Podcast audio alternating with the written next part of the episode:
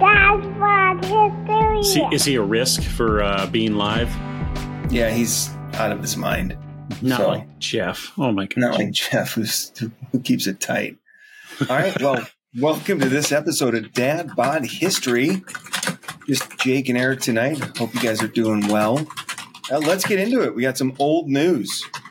So, the Zapotec Underworld. This article comes from the Smithsonian Magazine, which is only slightly more reputable than Yahoo News. But the article says uh, the Zapotec underworld entrance in Mexico. According to local legend, the ancient Zapotecs built an intricate network of tunnels around a deep earthen cavity in southern Mexico, believing it to be an entrance to the underworld. Later, the story goes, Spanish missionaries sealed off the entrance, off the entrance, which supposedly lay beneath the Church of San Pablo, a Catholic church built in the 15th century. That can't be right. 15. It's got to be the 16th century. Yeah. So the Spanish actually got to Mexico until the 1500s, which would be the 16th century. Anyway, yes. the team found the tunnels beneath the ruins of Mi- Mitla, an ancient city in present day Oaxaca. Oaxaca? Oaxaca. Oaxaca. Oaxaca. That- there's no. Oaxaca. It's not say it Oaxaca. We tried it 10 times. We said it wrong every single time, differently. Mitla served as a religious center for the Zapotecs, a group which emerged from Mexico's Oaxaca Valley around the 6th century BCE. Writing in 1674, the Dominican chronicle, chronicler named Francisco Burgo, Burgoa described an extensive cavity in the earth in Mitla, which a group of Spanish missionaries decided to explore. When they descended into the maze, such was the corruption and bad smell, the dampness of the floor, and a cold wind which extinguished the lights, that at the little distance they had already penetrated, they resolved to come out and order the infernal gate to be thoroughly closed with masonry. Oh wow. Yeah, large. So, and apparently, this underground cavern is a large void located right beneath the main altar of this church. Right, uh, and they also found two more passages located between five and eighteen meters uh, below the ground, as well as another geophysical anomaly. This is guy. This is like uh, maybe it's a bad analogy. This is like Raiders of Raiders of the Lost Ark or um, Temple of Doom type stuff, like the secret underground Yeah. passage uh, to the underworld. so, but they talked about how they mapped out all these passages, right? Yeah, they used like some lidar or, or you We know, sound penetrating.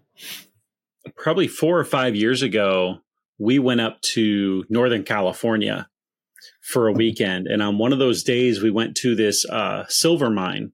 It was a national park or a state park. And it was a silver mine. And you walk through the museum, and they had this display that showed, um, it, it showed where the entrance was, and then this like spider web of all of the different mine shafts and tunnels and Mhm. it showed the depth of all of them. Absolutely horrifying. it's really because- wild. Like, You got to take an elevator like 45 minutes down before you can start working. so in Park City in Utah, the state I live in now, Park City was an old, probably, I believe it was a silver mine as well. And so when we we visited about a year or so ago, and same thing, like they show this map of the mines and how deep it is, and like the shaft just goes down forever. And they pack these miners in like sardines, and they talk about when like Mhm. the elevator cable snapped and everybody just plummeted to their death, or somebody fell out, or somebody didn't lean in and the elevator went up and bisected that person. Like it's Oh, yeah, as you said, or the, I guess less gruesome that they couldn't clock in until they had reached yeah, the mine Yeah, at well- the bottom. and injury or no, you better get on get in on time. But Yeah. um, just wild. And I just read another article, and I've seen this one before. I can't remember the name of the city, um, but in Anatolia, which is like modern day Turkey, there's an underground city there. Like, like you look at a cross section of it, and looks like a giant, like ant farm, you know. And they got, you know, like all these rooms and tunnels. So people, when like armies were invading, the people of this town would just go underground.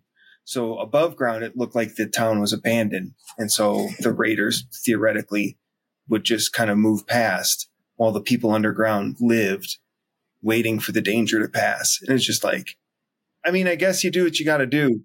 Iron Forge. Yeah, exactly. I'm thinking of the name Iron Forge. Yeah.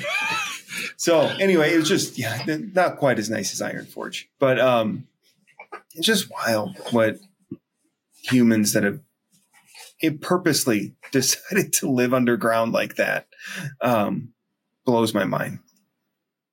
Did you lead us in? I don't remember. I did. It was quick. I just said, "Welcome to Okay, Dad Bod History, okay. Jake and Eric. Let's get into it."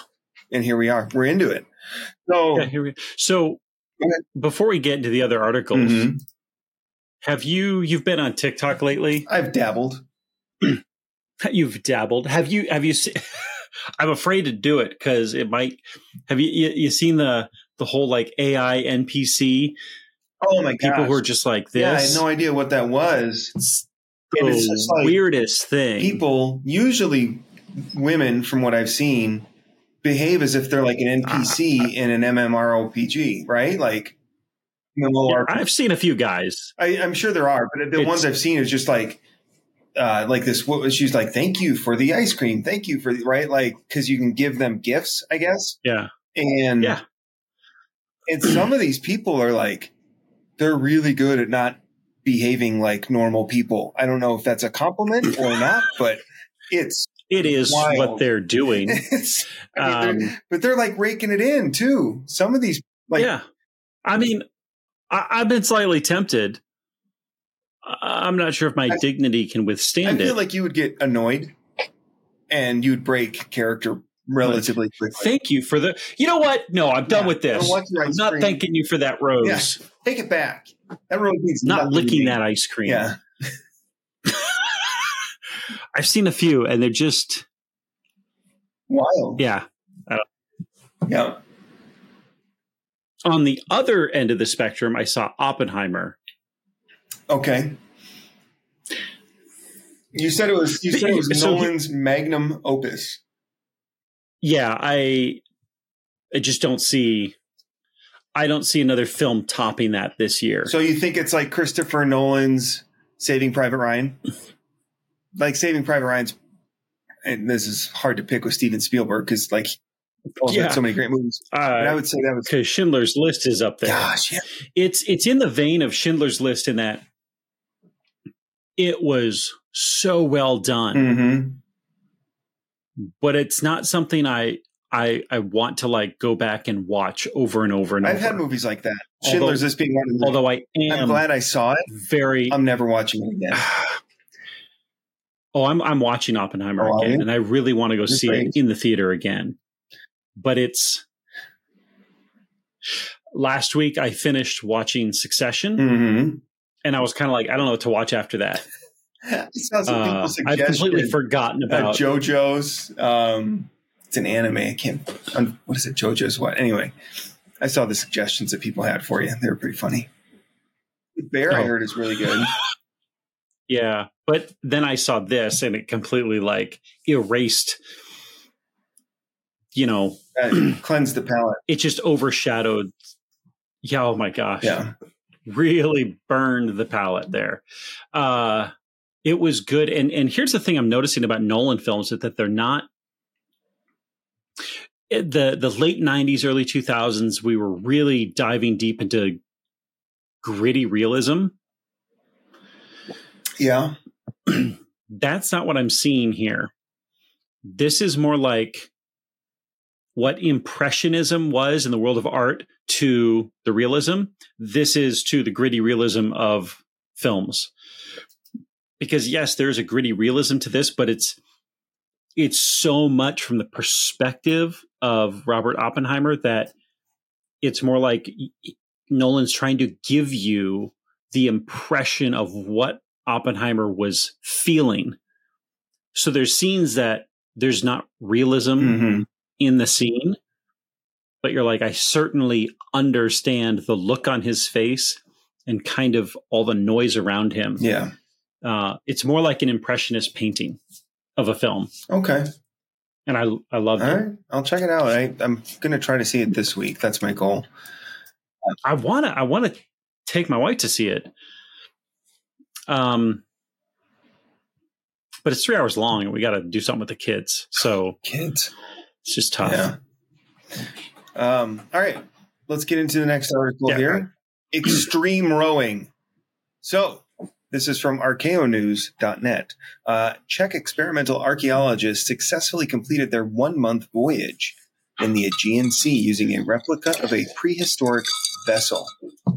So, Radomir Tichy, an archaeology professor at the University of Hradec Králové, who's also the director of the Všestary Archaeopark, and his team of experimental archaeologists used a replica vessel, successfully completed its voyage across the Aegean Sea. So the Aegean Sea is the sea between the Peloponnese, the peninsula of Greece, um, basically to Turkey, Asia Minor. That would Yeah. be the Aegean. Um, and so the expedition uh, organizer, Radomir, said that the team aimed to shed light on the nature of agricultural colonization in the Mediterranean 9,000 years ago. The team of 20 paddlers and a helmsman braved the open waters to complete a 500 kilometer route divided into 17 sections.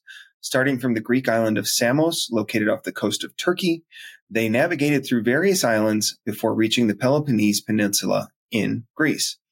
The boat, an accurate replica of an 8,000 year old Neolithic boat discovered in Lake Bracciano near Rome in 1994, weighs nearly three tons, is 11 and a half meters in length, and is up to 1.2 meters in width. And the vessel made last year from a single trunk of an uprooted oak tree that grew for 300 years in a local forest in East Bohemia. Over 100 hours of paddling, the team completed the 500 mile kilometer, sorry, route of an average speed of five kilometers per hour, which blows my mind that they did this, one, and two, that even back then, eight, 9,000 years ago, people were looking for the fastest way possible to traverse. Because if you weren't going to cross the Aegean Sea, you were walking all the way from like you know the Mesopotamia up through to Turkey, um, Yeah, across the Bosphorus, and that's a mountainous walk. yeah, across the Bosphorus, Through- which is a big. I mean, that connects the Black Sea and the Aegean, um, and then from there to the Peloponnese, like that. Um, you know, the reason the Panama Canal, even in the 1900s, is so important is because it shaved months off of a trip around the tip of South America in sailing. And it was even then, before the Panama Canal was connected, it was still faster to sail from New York to California all the way around the tip of South America and back up than it was to take a wagon from New York to California. That's how fast, comparatively, travel by ship was than by walking or horse. Even if, Yeah. even if that ship is basically just a big canoe, like it's so faster. Yeah. So, but you said this was a Czech group. It was a Czech university that decided to replicate this. So the University of Hradec Králové, um, and their their experience with oceans and seas is what vast. Being a landlocked Well, nation. got some nice rivers. Yeah. So I don't know. I mean, they've probably got some funding, but it is interesting. We've got Well, a river. They had the tree. That's why they had the tree that they carved this Oh, boat out yeah. of. So that's how it worked.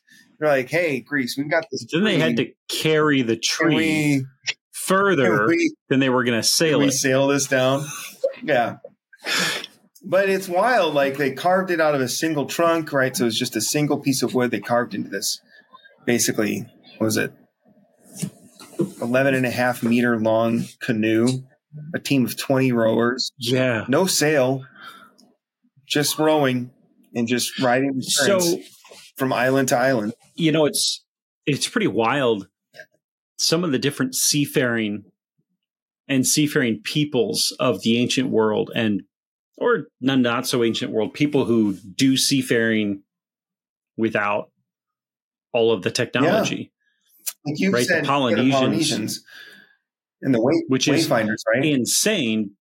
Yeah, because it's not like go for 500 kilometers and run into Asia. It's go for 500 kilometers. And if you're off by a degree, you've missed the only land. Yeah, that's the difference. Is the Aegean Sea is a very small sea comparatively, and it's just covered in islands.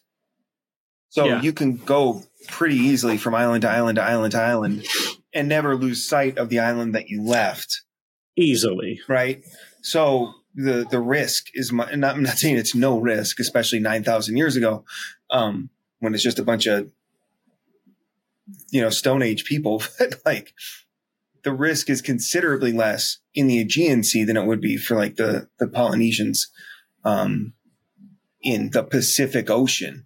like it's the, Yeah. the scale is so much smaller, but yet the Polynesians were so good at it. And you've talked about this before, um, using the stars and wayfinding to not just be able to figure it out, but precisely map all the islands of the ocean based on the locations of the stars. Like it's just like we we didn't we just got relatively speaking, we just got better than what the Polynesians were doing for hundreds, if not thousands of years. That's how accurate I'm still thinking about this particular voyage. hmm 100 hours of paddling, five kilometers per hour. But I think they were talking about in some places the heat was pretty like Mhm. these were not just professors from the archaeology department, Yeah, it wasn't I mean, a these people are on this project. gray hairs. like, it was but they, I mean, nobody died on this trip that we know of, right? no, nobody died. Everybody, everybody made it. There's just a bunch of interns and teaching assistants. Yeah, unpaid interns, graduate students, no business being there, but put to work But they got to get those like credits. they got to, they got to get those credits. So it is, it, you know, if you're interning, it's not slave labor. yeah. Well, it's funny. My brother-in-law, who's getting his doctorate, We want this to be accurate. So you guys aren't getting paid for this. It's funny. My brother-in-law, who's working on his doctorate um, in archaeology, and he told me when he he um, some of his post grad work was at a Michigan Tech, was way up there uh, in the UP in Michigan. Anyway, one of the things that they did for his program was they created a World War One trench so that Hmm. they could learn about you know the the conditions of trench warfare um, Right. and so they actually had to dig a trench like and obviously it wasn't to the full scale but like it's part of the job we got to dig this trench out to learn about world war one and then part of what his degree is is he maps things digitally so he can create digital exhibits for like museums and stuff and so that's what he did with it after it was built is he created a digital map of it so that it could be given to like school groups or museums or whatever but anyway just kind of weird some of the some of the stuff that these history and archaeology departments will do as part of their research you know But Yeah, I gosh, I want to dig a trench when I teach World War One. That'd be fun. Well, not me. Like have the Oh, students. no, yeah do it. you're you're a commander you're you're like the field Yeah, marshal you make them do it all right so next one i got next article teenage jewelry this is from newsweek so a little more pop culture but i think it's still pretty interesting um, a skeleton of a disabled teen puzzles archaeologists because they had a bracelet so this discovery is made at toca do olo de agua da andorinhas excavation Nailed it. perfect. My Great accent, job. yeah. All the Spanish speakers and Portuguese are really proud of me right now. And Serra de Confu- Confuções National Park in East Brazil. This skeleton, Portuguese then. yeah, yeah, we're fine. The skeleton belonged to an indigenous teenager who lived many, many years ago. In short, they know her to be at least older than 300 years ago, but they're not 100% sure how much older. Um, she suffered from a spe- severe case of spina bifida, a birth condition that causes a malformation of the spine and the tissues around the spinal cord. it is quite likely she was unable to walk, thus meaning she would have had to be taken care of by the remaining people of her group. This shows us that the notions we hold today surrounding the care for disabled people are not only exclusive to our time nor to Western societies. Indigenous peoples in Brazil were displaying that same behavior before the arrival of colonialism, said this um, Tome, who's the guy leading this excavation. Um, this teenager also appeared to be buried with a bracelet around her right arm, um, closely, possibly around a thousand beads is what the bracelet was made of. This reminded me of, and here's why I want to talk about this, because this reminded me of, I don't know if it was an article or something I saw on TikTok or Twitter, but somebody said, a researcher said, and I know you've mentioned this as well. When we talk about what is the sign of civilization in humans and in groups of humans, is it books? Is it buildings? Is it written language? Is it art? Um, and somebody's found this cave. I think it was of Neanderthals, and mm-hmm. they showed this woman who was buried, and um, Uh, one of her bones, like her leg or her arm, was broken at one point, but it had shown signs of healing, which means that this woman was broken, her body, her leg was broken. She was laid up, unable to do the things that you would need her to do to survive in this society 10, 20,000 years ago. But the people of that group took care of her enough that her leg healed and she lived for a time after that. So the idea that the sign of civilization is not the things that they build or the books or art, but that they're taking care of one another. And this article reminded me of that because this girl, probably yeah. from birth, was unable to walk. and yeah, that's a pretty severe condition yeah, too. Like, yeah. And through her I, whole life, you know, although it was very short, she died as a teenager. She was being taken care of by the people in her community until she died. And I think that's really cool. I, I mean, I, I think that when we talk about civilization, if that's not one of the hallmarks, it should be of what a civilized group of I, people is. I found this one comment in this article a little bit odd that care for disabled as being something that I don't know anyone that claims that care for the disabled is exclusive to Western societies or didn't exist before colonialism. I don't know anyone yeah, that I, I found that odd that. too, but maybe I found that odd because I have read these other things about ancient civilizations, you know, and the Egyptians, and they were one of the things they were known for yeah, was their ability to mend broken bones. Like that was a thing they did really, really well.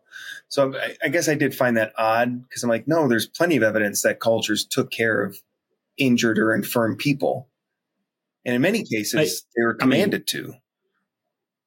Yeah, I think there's there, there's a lot of societies though in every part of the world where they don't, right? Mm-hmm. Like they can't. They were they were in a position where they couldn't afford to care for people, or they thought they weren't. Um, the Spartans being one of them, right? Yeah, the Greeks, not, just, like, not yeah, just the Spartans, but the Greeks in general. If a baby yeah, was just, born and it seemed to be have a birth defect, it was it was exposed. It was left out on the rocks. Um, yeah, to the elements. You know, like that absolutely was a thing. Um, you know, and, and, you know, and people talk about social Darwinism, especially in like the Gilded Age where it was a dog eat dog world and only the strong survive. So I understand that mentality running through societies all across the world, but I've also seen ample evidence that people have always taken care of those less fortunate in certain societies across the world and across time. Um, yeah, and th- they they'll make those attempts, right? Mend a bone, set a bone. Yeah, medicines. Right. Um, yeah, dressings, all sorts of stuff. Like it, it's it's really cool to see. So I just thought it just reminded me of that, which is I thought it was worth talking about. And we don't even have. There's not really the physical evidence of people who got sick and were cared for until they died, mm-hmm. right? somebody gets a fever and can't move on. Well, the yeah, it's stops. harder to find that takes in just bones. You don't see that evidence in the bones. Mm-hmm. no, that's a good point. Legio X. Le- yeah, Legio X Fretensis, the 10th Legion of the Strait, was a legion of Imperial Roman army formed around 41 or 40 BC, so right after Julius Caesar was killed. Uh, the Legion was centrally involved in the Great Jewish Revolt of 66 through 73 AD. Uh, this would be the first of the three major rebellions by the Jews against the Roman Empire. Uh, this is also referenced in the New Testament where Jesus says this will be destroyed. This temple will be destroyed. Uh, the temple was destroyed in 70 AD, um, Herod's temple. And uh, most of Roman rule was restored in Judea uh, by 70 AD, except for several fortresses and Jerusalem. And the city was pl- placed under the siege by the uh, Legion X or the 10th Legion Fretensis in conjunction with the 5th Legion of Mac- Macedonica, the 12th Legion of Fulminata, and the 15th of Apollinaris. After several battles, Jerusalem and the Second Temple was destroyed, with contemporary historian Titus Flavius Josephus stating Jerusalem was so thoroughly razed to the ground by those that demolished it to its foundations that nothing was left that could ever persuade visitors that it had once been a place of habitation. What makes this interesting here about this particular legion is excavations at the Roman fort of Apsaros and Ad- Adjara in Georgia um, have uncovered evidence that the ex Fretensis through the discovery of hundreds of bronze coins.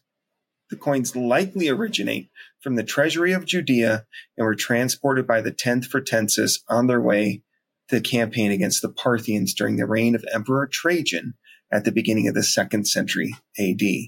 Um, and Georgia, modern day Georgia, is on basically on the eastern side of the Black Sea.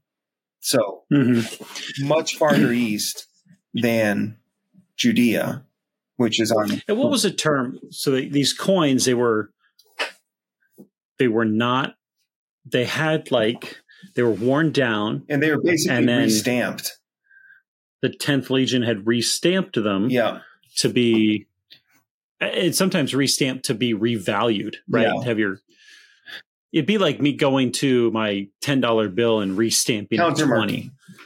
Yeah, so it's Countermarking, countermarking. So, in what scenario arises when the currency undergoes a reform, rendering exist coins obsolete?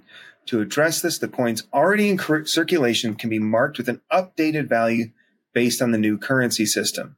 This practice makes to serve to prolong the lifespan of existing coins, presenting a potentially more cost-effective solution compared to recalling melting. So basically, instead of having to melt all these coins down and restamp them with the new emperor's face on it, they can just stamp it with a new value that's good for So you could take, over the past few years, you could take like a $20 bill and stamp it with five. yeah Because that's about as far as it's going to get you. exactly. Yeah inflation. That's what they were doing. Um and so anyway but it's, it's kind of cool because you can look at these coins and you can because they don't melt them down every time you can follow the history of these coins and by extension follow the history of this legion um, from judea to modern day georgia um, in the war against parthia the parthian empire uh, under trajan which at that point in time Trajan's conquests, that was the lo- the largest extent of the Roman Empire was under Trajan, and so the tenth Fretensis would have been part of that um, campaign, because then immediately after Trajan is Hadrian, and then he withdraws. What was the legion that got lost? Was that the ninth? the Hispania? Yeah, the Ninth Legion, Hispania, the lost. They get lost in uh, Britannia. Yeah, I believe so. And there's there's some ev- yeah, there, and there's like evidence that it might have shown up in a couple other places, but nobody really knows for sure what happened to it. If it was utterly destroyed, um, if there's just records of it that were lost and we just don't know what happened. But yeah, then I think it's the ninth, the ninth legion of Hispania, which was the legion that I believe fought Boudica during her rebellion. I think that was the ninth as well. Hmm. So they were up there. All right. So that's it for old news. Let's get into our topic tonight. The main topic, the crapper, or the history of the John. So I don't know why it just got a bug in my head that I wanted to talk about the history of the toilet because I thought it was fascinating. And that's that's how we got where we are. So those of you that are hanging tight, this is what we're going to get into. So, history of the toilet in humanity. because Hmm? I mean, bathrooms are what drive up home prices. Really, it is. They're drive women to purchase homes. Yeah. It's probably the number one thing besides the kitchen that when you look at a home, you're like, What, this what is it? it. What, if you're going to remodel, what are the two things you spend money on? Bathrooms and kitchens. That's that's what you got to Yep. do. So yeah, it's where the most most of the hardware is, right? Yeah. Most of the plumbing, exactly. electric. So anyway, I just I thought this was interesting because I don't know where I was thinking about it. Like, oh, was was the crapper named after John Crapper, or like was he the guy that invented the first modern toilet? And then I went down this rabbit hole. So from what I could find, the first courtesy flushes. So the first flushing toilets date back to around 2500 to 3000 BC. Um, in 2500 BCE, India in the Indus Valley, uh, they were way ahead of the times when it came to planning the construction of houses. They were the only ones that would have a separate room dedicated for defecation. But That's the defecation. the defecation, We haven't come up with a better And- name yet. and I believe they actually had some sort of primitive plumbing that they could like wash. So it wasn't like you could hit a lever like we have today, but they had pipes that would take it out to like the river and then flush it out. So India, first flushing toilets. Scotland, All right, there however, on Orkney, says there's evidence of stone huts equipped with drains built into the village walls dating back to 3000 BC. Um, says their sewer system was basic. Waste is flushed into a drain with pots of water, but then the basic principle, that's how it works today. You know, water goes down the pipe and the pipe takes it out of the house. Uh, in ancient Greece, 1700 BCE, the palace of Knossos, conduits were built into the wall of a bathroom, which made it possible to flush waste with water that was held in cisterns. So your first tanks for toilets. A hole in the Hmm. floor allowed waste to go into a drain that led to the nearby river, which makes you not want to go into a river.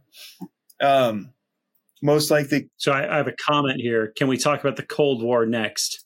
It's toilets. It's toilets we right always now. talk about the Cold War. the Cold War will be there when we get done Yeah, flushing We'll finish this and we'll hit the Cold War next. I like it. It's because you started talking about Oppenheimer. That's why. Um, Oh, then we I have guess. publican bathrooms. So we get to Rome. Oi. Said oi. All right. Uh, by 315 AD in Rome, um, had 140. They had a one building that had 144 public toilets. So they'd all just go in the same room together, look at each other in the eyes. They're pooping. And the Romans treated it as a social event. They chat, meet with friends, you know, catch up on gossip. And then they would take a stick with a sponge attached to it, dip it in vinegar, oh, wipe, yeah. rinse it off, and then hand it to the next guy. That's how they that's how they cleaned up. So there you go. Ugh. I know. getting hold of the wrong end of the stick. stick. That's where some say that's the, where the idea of the, you got to grab the wrong end of the Oh. stick there. Oh, could you imagine if it was dark and you? Oh, yeah, that would be. So So this isn't different today. I mean, we sit here and text each other while we're. I know. And I mean, who has? You keep looking over. Is your wife judging you? Who hasn't had a public bathroom conversation? It happens. It's fine. But Is your, I mean, is your wife judging you from off screen? what? Is your wife judging you from off camera? No, I'm just. I have my TikTok up here so I can see if there's comments. That's why I keep looking off. Oh, okay. My okay. Okay. You I keep mean, looking over, and My I, wife's I always wonder. judging me, but she knows that she married. Um. so anyway, she. But what were we talking?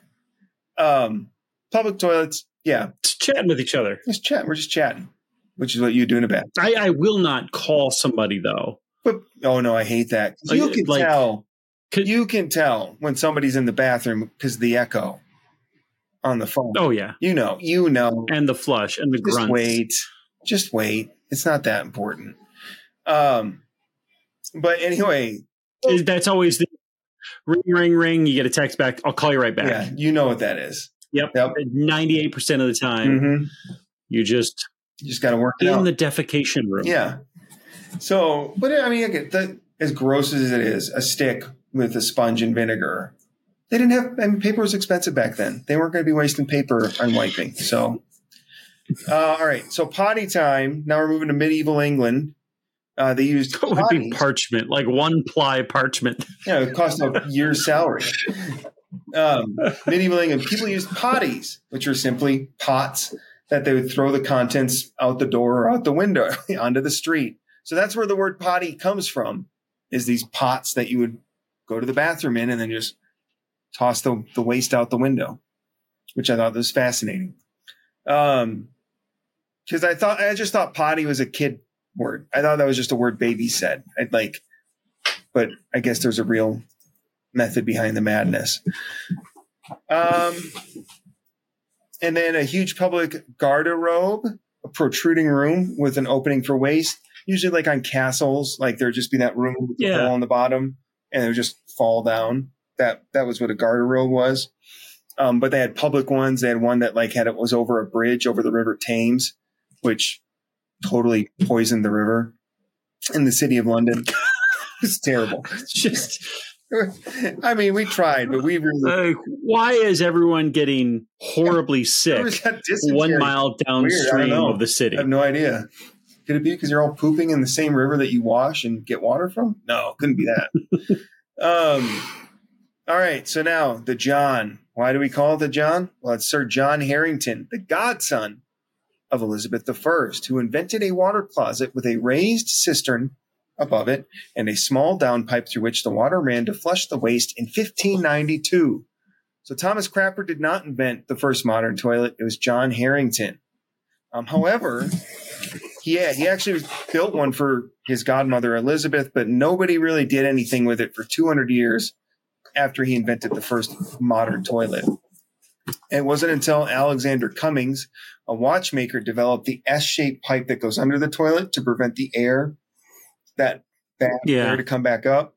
That was improved upon by Thomas Crapper, who was born in 1836 in Yorkshire, England. He invented the U. Because the bad air makes you sick, The bad air makes you sick. right? Miasma. Yeah, exactly. Yeah, that's what they called it. So Thomas Crapper invented the U joint. Um, he also invented the ball cock, which is fantastic name, which is literally that floating ball in the tank of the toilet. Um, he invented that. So he added some improvements Huh. to the toilet, but John Harington's the guy that invented the first toilet. But the reason we call it the crapper is because branding, he would put T crapper on the cisterns of all of his toilets Perfect. and they became like known as a really high quality bathroom or high quality toilet. And so everybody just started calling it the crapper instead of a, a toilet or water closet. So that's where it came from. Fascinating. I know it is fascinating. All right. So names, you have the crapper, Thomas Crapper, the John from John Harington, Jakes, which is a little hurtful, but sometimes I love it. Jakes, which is a name for yoke. Jake's house. Yep, which is a name for yokels or hicks in like 16th century Eng- England.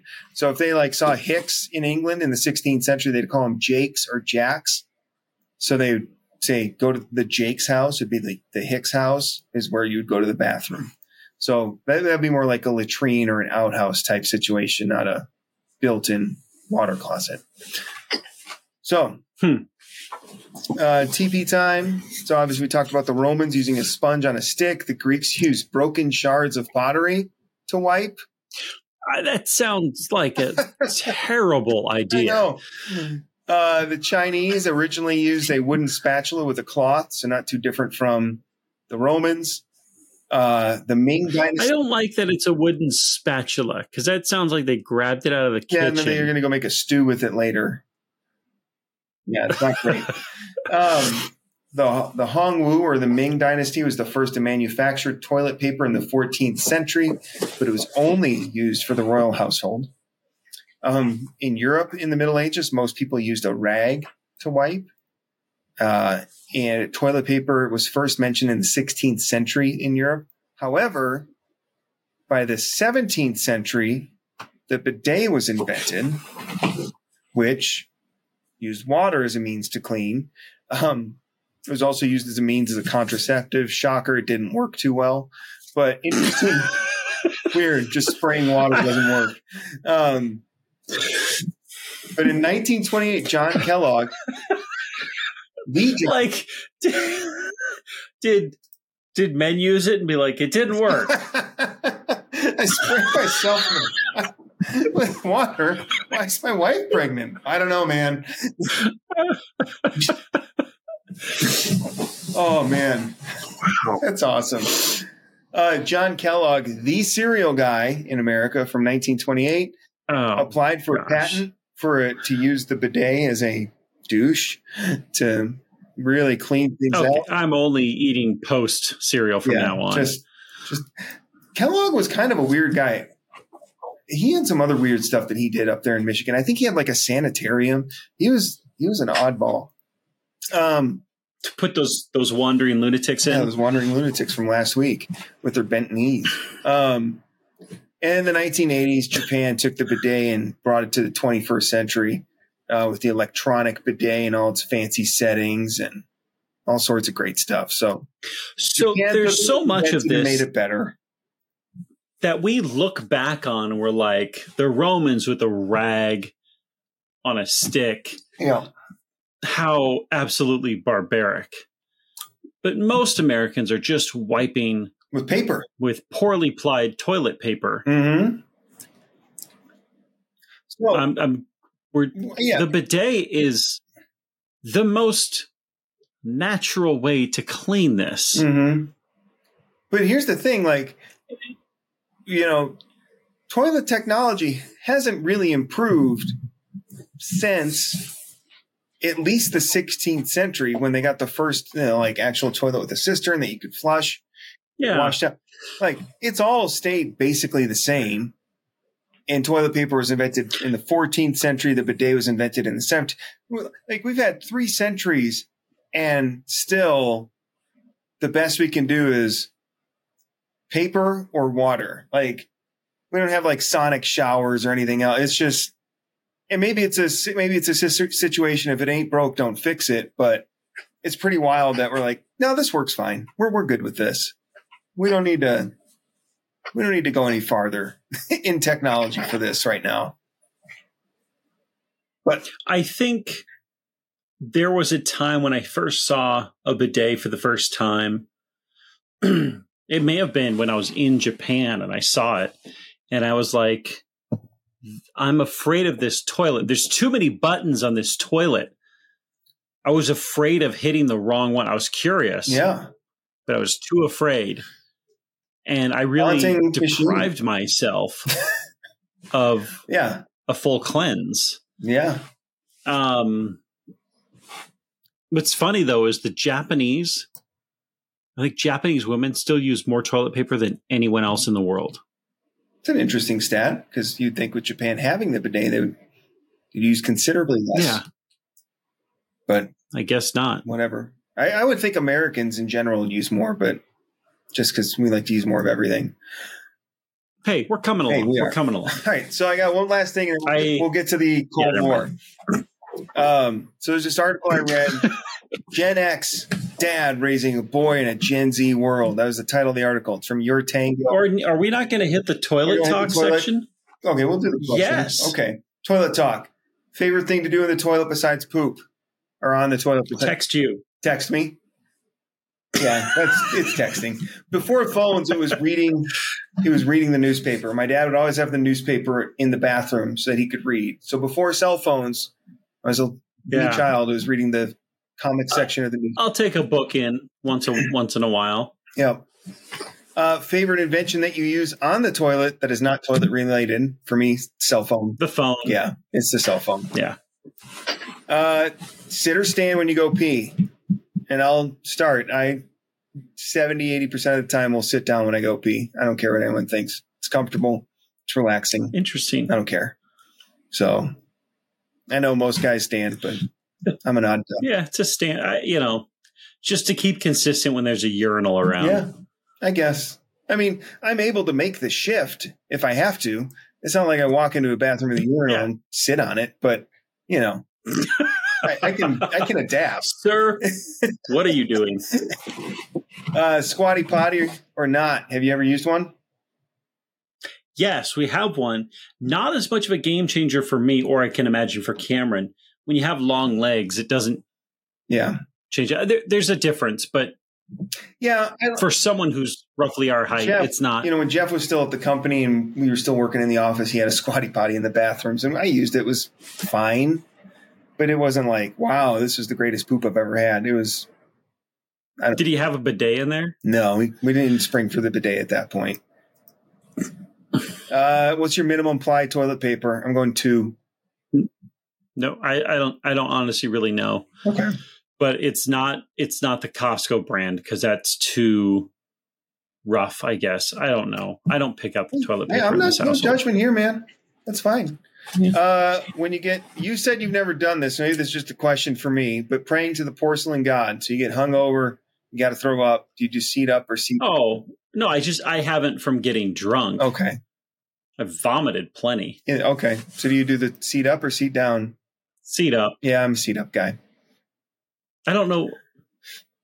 I'm not sure why it would matter. But then you know the hands you have to go underneath the bowl. You can't put them on the rim. That's disgusting. That's true. Uh, toilet paper loading over or under? over, Over. Yep. over. And weirdest place you've ever had to go to the bathroom? So, like, you had to go, but Uh, there was no bathroom around. on I-10 on the way back from camp, On the I and 10 you had to back the you had to back the bus your bus up. to that rest area? Yeah, I I, mean, forgot I had to back into the rest area because I overshot it. I think I've. I mean, I don't have a story for me. Yeah. I have a story for like my son. that works. Like we're ten minutes from home. He's like, I gotta go, and I'm Yeah. like, dude. He's like, no, I gotta go now. I'm like, okay. Well, we'll just pull over, you know, on a country road, and he gets out. I'm like, what are you doing out there? He's like, I'm going. I'm like, oh, you had that's number two, son. hmm I have no paper for you. I had a Uh, similar situation. Uh, my wife was in a Walmart and I was waiting in the car with my daughter and son, and my son's like, I gotta go to the bathroom now. Like, okay. And so we got out of the car and same thing. I thought he had to go pee. Nope. He dropped trowel right in the parking lot. and uh, so that's awesome. oh. Second here.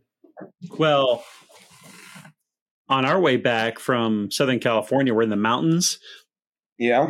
and one of my younger son had to go, and traffic was like at a stop on the five. So we pulled off onto this road, went under the underpass or under the overpass, pulled off, took him out of the car. He's like, "No, I don't actually have to go. Um, I'll hold it." They were still like f- an hour from home, but we skipped probably an hour of traffic by taking a side road. So go. It all worked out. that's a plus. All right. But- back on. All right, so final thing before we get to the Cold War. Uh, Gen X dad raising a boy in a Gen Z world. So this is an article from Your Tango, but it's on other outlets. Uh, so this guy Derek, this Gen Z or Gen X dad, says, "All right, man, let's go," and tells his son, who's like nine, "All these jugs to carry. You want to tell him why you got to carry these jugs?" And then he fills in the answer because the boy doesn't want to answer. He goes, "He hit his mom today." And he goes, So spanking is out of the question because you libtards made it so we can't spank our children no more. And it's like, it blew, it blew me away. One, because I, I am one of those libtards, I guess. But like, if you keep reading the article and if you watch the video attached, it was like, he's super supportive of his son. He's like, You got this, buddy. And this is why we got to do this. And I love you. And just so you know, you're not going to hit your mom. And like, he's doing all these great parenting things, but he's like also really put out that because of the liberals, he can't spank his kid anymore. And it's it's just like I don't know. It just kind of made me laugh. And I don't know if he was trolling or if he was genuine or not. Like he was just doing it to be kind of silly. But like, I mean, the punishment was real, making his kid carry these water jugs across the. Oh, certainly. But like, he also just seems like a really good dad. It's like I don't think you needed to hit your kid because I think you did a good job in this lesson without having to spank your kid. And So it, it just kind of spark this question because I don't know about you, but when I grew up, my dad never hit me. And my dad was a big, scary guy, super masculine, macho guy, but he never hit me. Um, and he didn't really have to because he was scary enough without it. And that's something, although I've, I'm not perfect, I've tried to make a point of not spanking my kids because I just don't want to set that kind of precedent. Um, and so I don't know what your thoughts are on spanking. And I'm not saying if other people don't do or don't spank their kids, that's not my business. I don't really care. Um, like I'm not saying you should or shouldn't. I'm just saying for me personally, I don't want to spank my kids um, because my dad didn't, and I want to be a good example in that regards. So I, I that, this article kind of sparked that conversation because he's he's like saying, well, we can't spank our kids. It's like, yeah, but look how good you're doing not spanking your kid. And I don't know, it just kind of sparked that thought to me. I don't know if you have any thoughts of your own or. Yeah, it, it's tricky because, you know, for a long time that was the standard, Yeah. right? And some sort of Yeah, swat on the spoil the bottom, child, or- right? Right? But um, the rod doesn't have to be a physical rod, Sure. I agree with that. Yeah. and you know ours ours are pretty our disciplinary measures tend to be um yeah we're we're taking a time out we're stepping away from this situation um and and then we come back to it and it's usually a conversation of some sort never had my kids do something like this i might Yeah. because it might work Yeah, I I mean I'm like I in lieu of my dad spanking me, he had some very creative alternative punishments that were very effective. Um, you know, like I had to clean the entire basement once because I got in deep trouble. Um, and things like that. And uh so it's not that there weren't consequences. I'm not saying that, but like, you know, my dad had some other issues with when he was a kid, he was hit a lot. And so I think for him, he didn't want to pass that trauma on to me. And conversely, I don't want to give that to my kids. And not that I've never spanked them. I have a couple of times and, and I regretted it. Um, but, uh, in general, I don't want to, I don't want that to be my legacy, so to speak. So it's just, you know, it's interesting because he's, this guy's, I'm X. not sure anyone feels good after giving a spanking or a swat to the bottom Sure. or anything like that.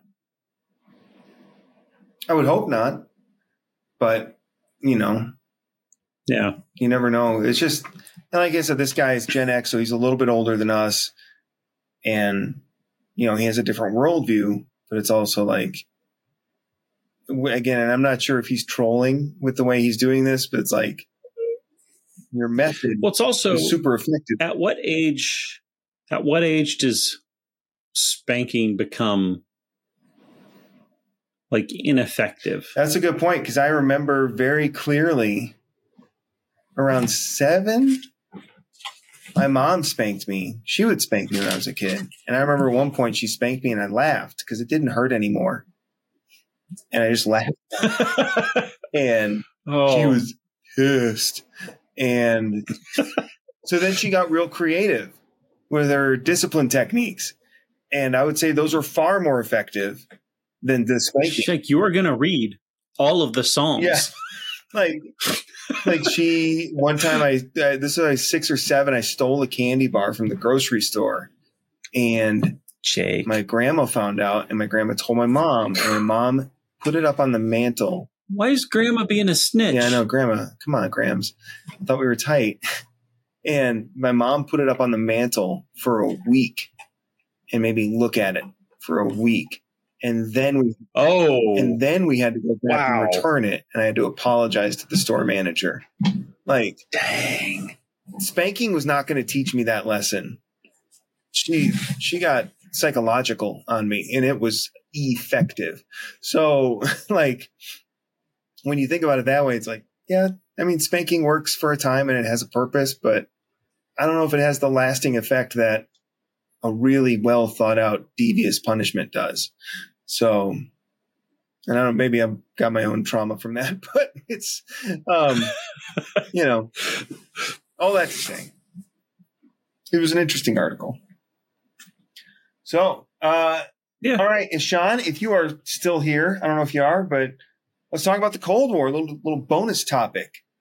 So, the Cold War was it really that cold? Not really. Um, Err. the reason it's called the Cold War, for those of you that don't know, is because it was a war between the United States and the Soviet Union, primarily. But during that time from 1945 until 91 or 2, so basically 50 years or so, the United States and the Soviet Union never directly were at war with each other. They were in proxy wars. And so it, it Proxy wars are the best wars, by the oh way. Oh yeah, they zero negative consequences from a good proxy war.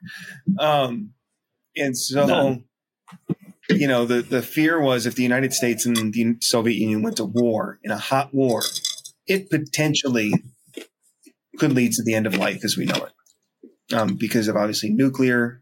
Um, technology that had been developed, but also just the sheer massive industrial scale of a war between those two countries. So instead, the United States adopted this policy of containment against the Soviet Union and the domino theory, basically, where if we let you know one country fall to communism, that means the next country is going to fall, and so on and so forth, until it would be a communist hegemon across the entire world. And so the United States engaged in these proxy wars with the Soviet Union, namely Korea, the Korean Peninsula, Vietnam, um, but then Vietnam spilled over into Laos and Cambodia. Um, the United States, the Soviet Union's invasion of Afghanistan was a kind of covert proxy war. Um, obviously, the Cuban Missile Crisis of the 60s was again another effect of the Cold War um, because it allowed the Soviet Union to place nuclear missiles within 80 miles of the United States shores. And at that point, prior to that, the United States had the advantage because they had all these nuclear bombs stationed in Western and Central Europe, pointing straight at the Soviet Union. And so the, the, the, Cold War wasn't any singular event. It was just facets all across the world for five decades um, until the Soviet Union fell, basically. And and that's kind of in generally, you know, what it was. You want to know an interesting story about it? I've got an interesting story Okay, from the Cold War. right, hit us. Um, hold on a second because I'm going to bring a book down. So I'm reading this book right now, Vietnam Mhm. by Max Hastings. And I got to this point where he's talking about Operation Rolling Thunder. Mm, So Vietnam War is one of these proxy wars. Operation Rolling Thunder was our bombing campaign over all these different parts of Vietnam and Laos and Cambodia and the roads going in there. mhm. If you were in the Navy during Vietnam, still, we thank you for your service, but you are nowhere near in the same danger as a Marine or a soldier in Vietnam because Vietnam had no Navy. Right. The Mhm. North Vietnamese weren't coming out to your ships of the Navy. So, but it didn't mean there was no danger, right? Because you had you had airplanes coming in. Sometimes they would crash land. There was hazards, but it wasn't the same Yeah. the USS Forrestal, and I think this was in 1967, hmm was an aircraft carrier. And it had just received a delivery of munitions, you know, to put on aircraft to drop these bombs. these music- uh, munitions had come from the Philippines, but they weren't these new type of bomb where the explosive was this very stable explosive.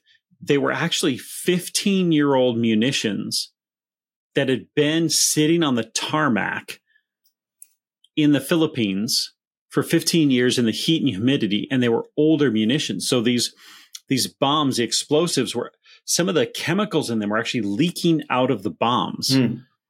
And the Forrestal tried to send them back. They couldn't. They ended up having these and they're like, all right, we're going to load them up and send them off anyways.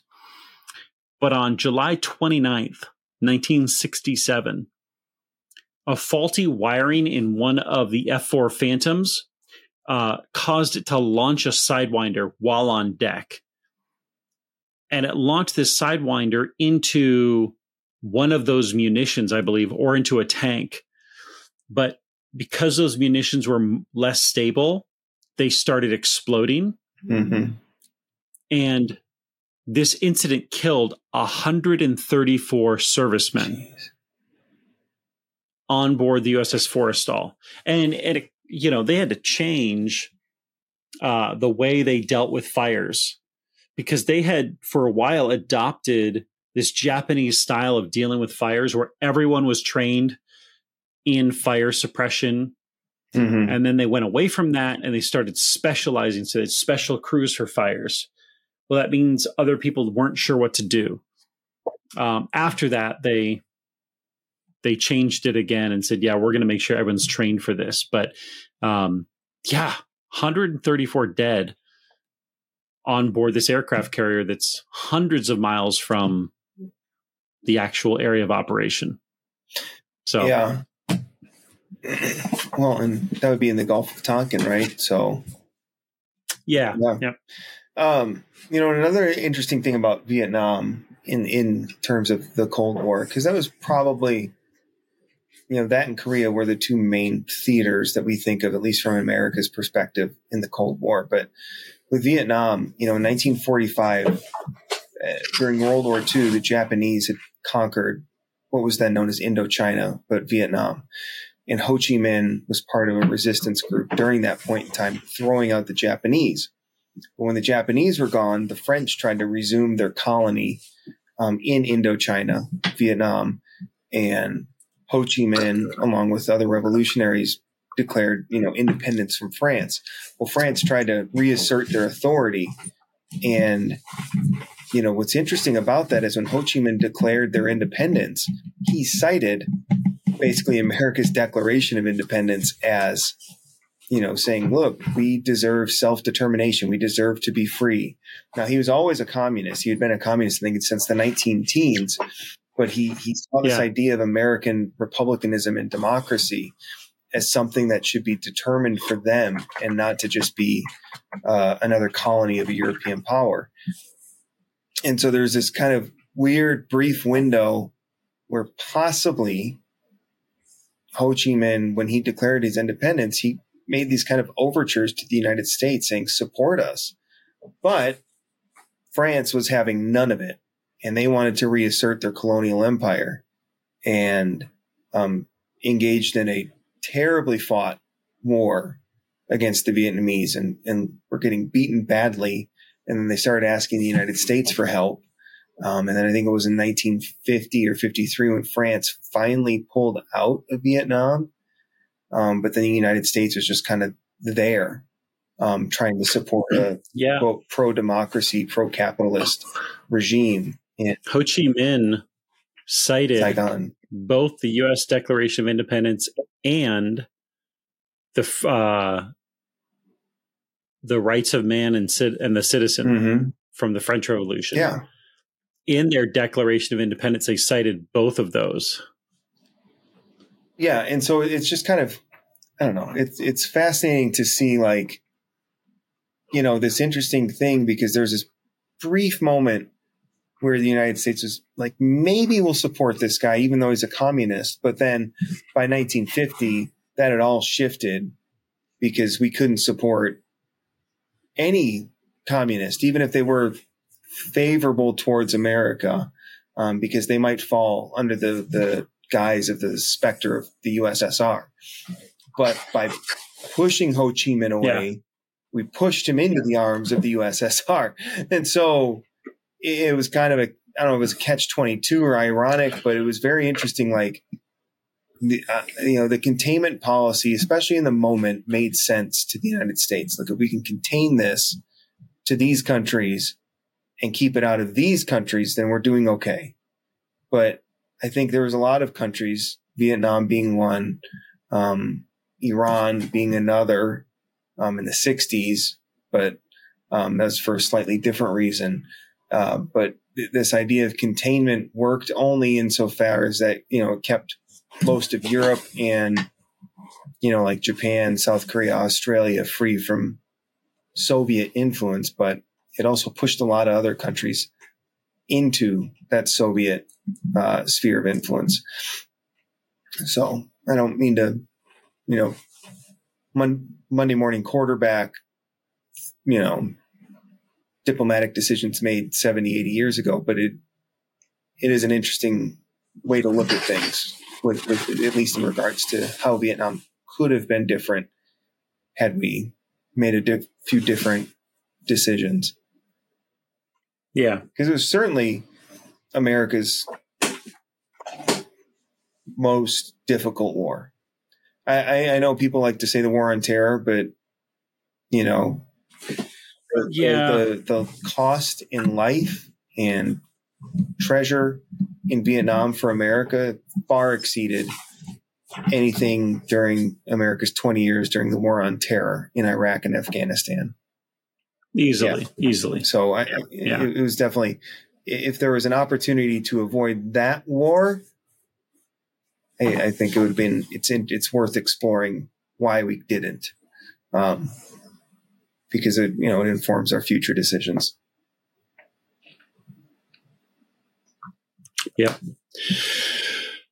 well, Well, that's all we got for tonight. Thank you so much for, uh, for joining us. Those of you guys that kind of poked in and, and, uh, listened to us go on and on. We appreciate it. And, uh, we'll hit you all next week, but, uh, thank you so much. Have a great day in history and, uh, talk to y'all later.